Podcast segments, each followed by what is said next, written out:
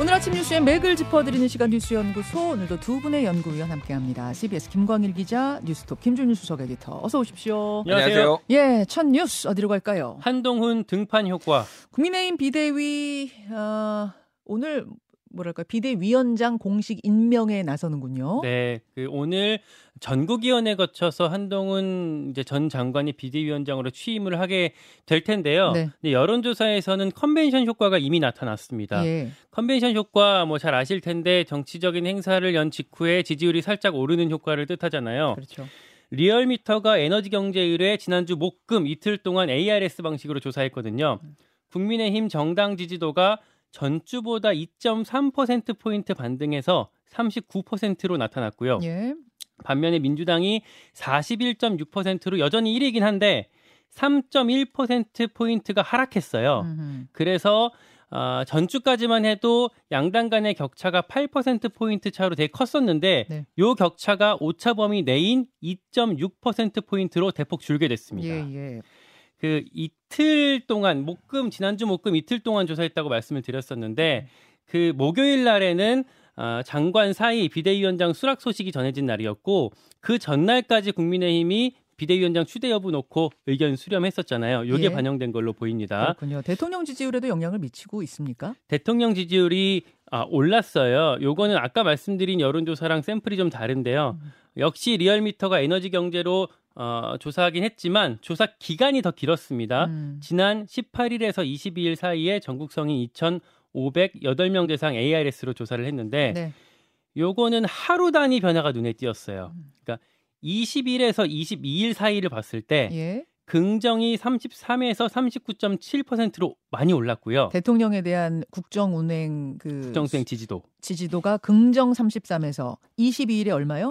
39.7까지 올랐습니다. 어. 반대로 부정이 63.3이었던 게 58로 확 떨어졌어요. 예. 다시 말해서 한동훈 비대위원장 지명 수락이 있었던 이틀 동안 윤석열 대통령 지지율이 무려 6.7% 포인트가 급등한 셈입니다. 음, 이거는 뭐 분명한 컨벤션 효과로 봐야겠네요. 네. 다만 여론조사 전문가들 사이에서는 이렇게 하루 단위 변화는 좀 의미를 따지기 어렵다. 표본 수가 충분하지 않기 때문에 왜곡이 생길 수도 있다. 이런 지적도 같이 있습니다. 예. 아울러서 이런 컨벤션 효과가 금세 꺼질 가능성도 배제할 수는 없겠습니다. 자, 김준일 에디터. 예. 오늘 이제 전국위에서 최종 선출이 되고 나면은 이제 공식 행보에 들어가게 될 때, 물론 출범은 29일입니다만 어떤 부분에 주목하세요? 일단 여론조사 얘기 조금만 더 얘기할게요. 어제 이제 여론조사도 잠깐 얘기를 했는데 사실은 지금 윤석열 대통령 지지율을 이제 주 단위로 이제 봐야 되는데 리얼미터 같은 경우에는 지난주 월화수목 금을 이제 조사를 한게 음. 36.3이거든요. 예. 근데 지지난주 36.3하고 똑같아요. 음. 그러니까 이게 daily로는 주 뭐 이렇게 또 오르락 내리락 하지만은 큰 변화가 없다라고 보면 되는 것 같고 그러니까 국민의힘 지지율이 올랐다. 근데 어제 소개시켜드린 여론조사도 추이가 비슷했거든요.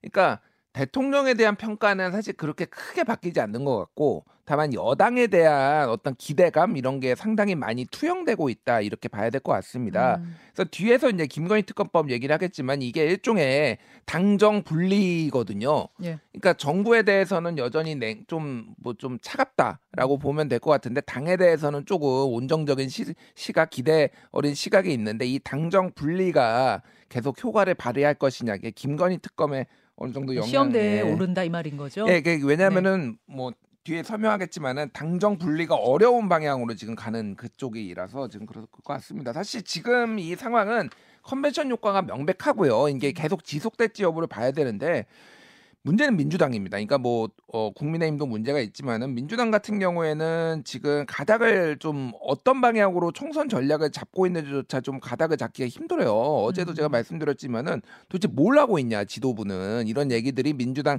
지지자들 내에서도 나오고 있거든요.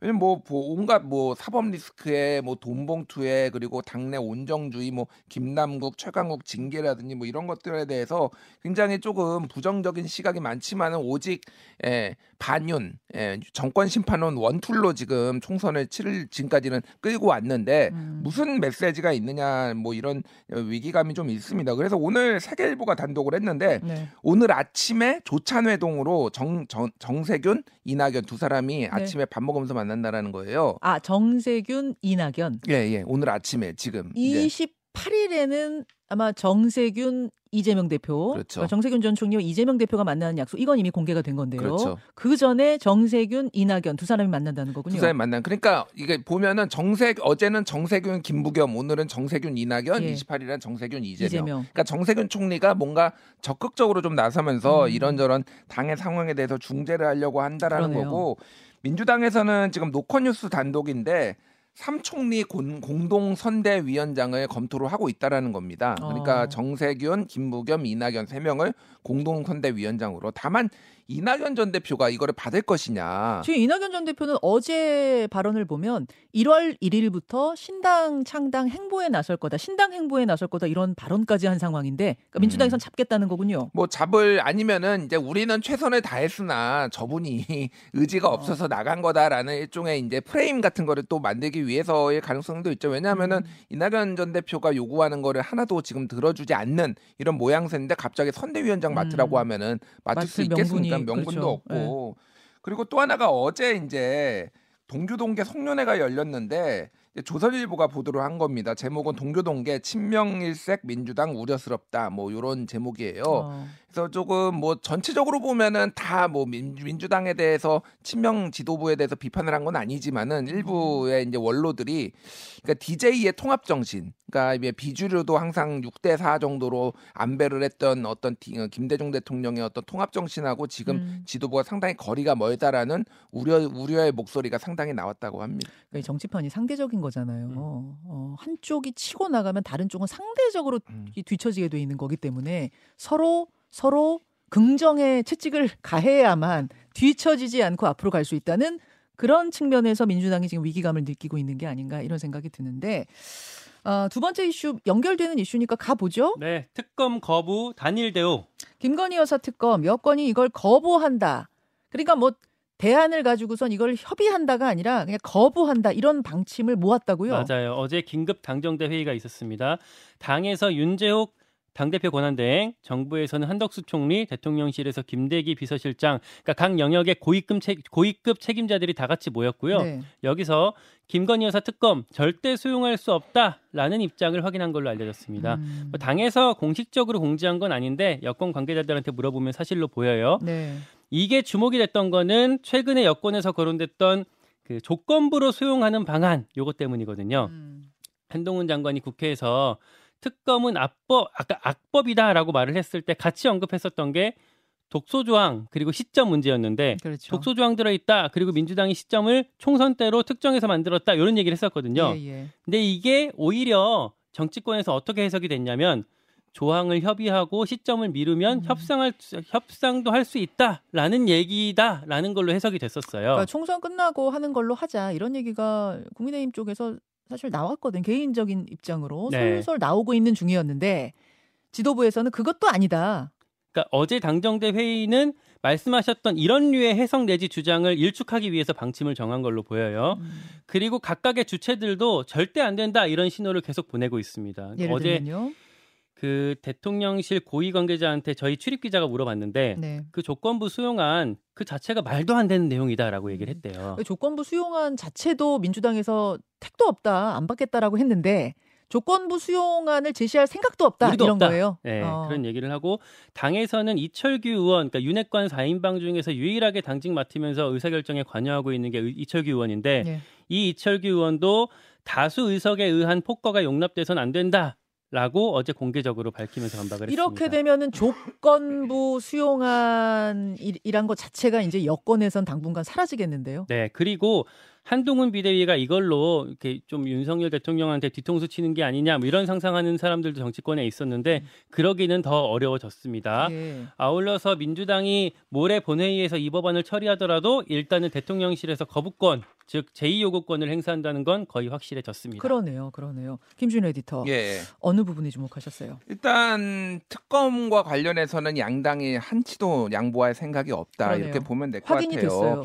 어제 SBS 단독 보도였는데 네. 어, 어, 여당 그러니까, 그러니까 민주당에서는 대통령이 탈당을 해도 국힘 그러니까 어, 특검 추천에 국민의 힘을 배제하는 거를 추진하겠다 이런 겁니다. 음. 그러니까 무슨 얘기냐면은 만약에 대통령이 탈당을 하면은 여당이 더 이상 아닌 거잖아요. 네. 그러면은 지금 법상으로는 특검을 이제 추천을 할 수 있는 권한이 주어질 수도 있다 이런 해석들이 있었는데 아이 아예 대통령이 소속되었던 정당 어허. 과거에 소속되었던 정당 이런 식으로 이제 법을 뭐 이렇게 바꿔버리는 것까지 지금 어, 뭐, 뭐 추진한다라는 아, 28일 날 통과시킬 때 그러니까 그 부분을 수정해서 내보낸다고요? 뭐 아직 그 얘기예요? 확정된 건 아닌데 이거를 검토까지 한다라는 게 이렇게 나올 정도면은 아, 아. 우리는 무슨 수를 써서라도 특검은 이제 통과시키 김건희 특검은 통과시키겠다라는 의지를 좀 확인했다 이렇게 보는 게 맞을 것 같아요.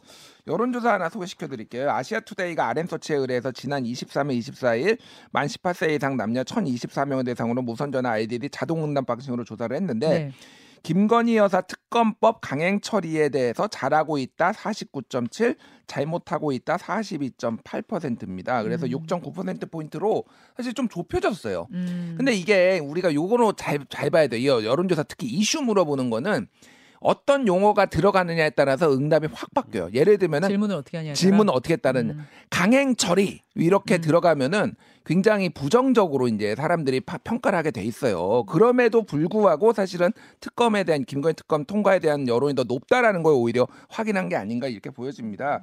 지금 김건희 여사가 사라졌어요. 지금 무슨 얘기냐면은 어제 윤석열 대통령이 서울 중구 정동재 교회 가서 성탄 예배 드렸고 네. 그제 밤 자정 미사에는 종로구 해화동 성당에서 성탄 미사 드렸는데 음. 다 참석 안 했습니다. 김건희 여사가. 작년에는 크리스마스에 김건희 여사가 행보가 있었죠. 성북구 영암교회 작년에는 그때 이제 윤석열 대통령이 어렸을 때 다녔다는 예. 교회라는데 이때는 같이 갔었거든요. 예. 그래서 지금 자승 스님 조문 일정 15일 날 어, 어, 조문한 다음에 음. 아예 공개석상에서 다 사라졌어요. 어, 그러니까 예. 네덜란드 갔다 오고 예. 조문하고 아, 조문이 먼저였고요. 그 다음에 네덜란드 아, 갔을 때? 명품백? 논란이 터졌는데 어. 그 그것까지 수행하고 그 다음부터는 싹 사라졌습니다. 아 그럼 네덜란드 순방이 마지막이군요. 네. 공개 행보. 예. 음. 그래서 어쨌든 지금 굉장히 안 좋은 여론을 좀 많이 의식한 거 아니냐 이렇게 보면 될 것 같습니다. 그래서 음. 뭐 이제 뭐 가장 어, 한동훈 장관이 아까 전에 말씀드렸지만 한동훈 비대위가 당정 지금 효과는 당정 분리로 인해서 약간 기대감이 있는 건데 이 음. 김건희 특검법으로 인해서 다시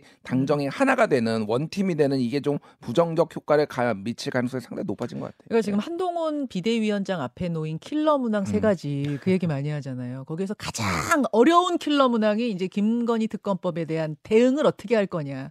이거 아마 골머리를 앓고 있을 것이다. 이런 얘기가 나오는 겁니다. 잠시 후에 어, 이수정 교수와 인터뷰도 있고요. 또 오늘 돌쇠 토론도 있거든요. 거기서 한번 한동훈 장관 머릿속에 지금 어떤 구상들이 있는지, 어떤 게 정답이라고 우리 패널들은 생각하는지 함께 나눠보겠습니다. 마지막 이슈가죠. 아기 안고 뛰어내렸지만 어제 어제 저희가 생방송을 하면서 어, 도봉구 방학동에서 큰 불이 났습니다. 근데 이제 진화는 됐다고 합니다라는 속보까지만 전해드렸는데 이게 다 잔불 정리 끝나고 나서 여러 가지 사연들 정말 안타까운 사연들이 많이 전해지고 있어요. 그 아파트 4층에 30대 초반의 부부랑 어린 자식 두 명이 있었거든요. 네. 두 살, 일곱, 그두 살이랑 7개월 이렇게 딸이었는데 3층에서 불이 난 게 막 올라오기 시작하니까 아, 다 같이 창밖으로 뛰어내렸습니다. 음. 그런데 바닥에 경비원들이 갖다 놓은 재활용 포대가 근데 있었다는데요. 이 재활용 포대가 포대도요. 그 아버지가 지금 이제 이, 이 아이 아버지가 여기 밑에다 뭐 좀 깔아주세요. 뛰어내리겠습니다라고 해서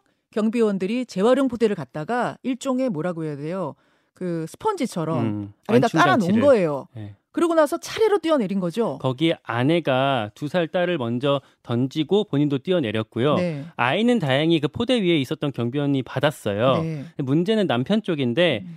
남편은 7개월 된 딸을 이불로 꽁꽁 싸서 감싸 안은 상태로 뛰어내렸거든요. 음. 근데 남편은 그 재활용 포대 쪽에 자리가 부족해서 맨바닥에 뛰어내렸습니다.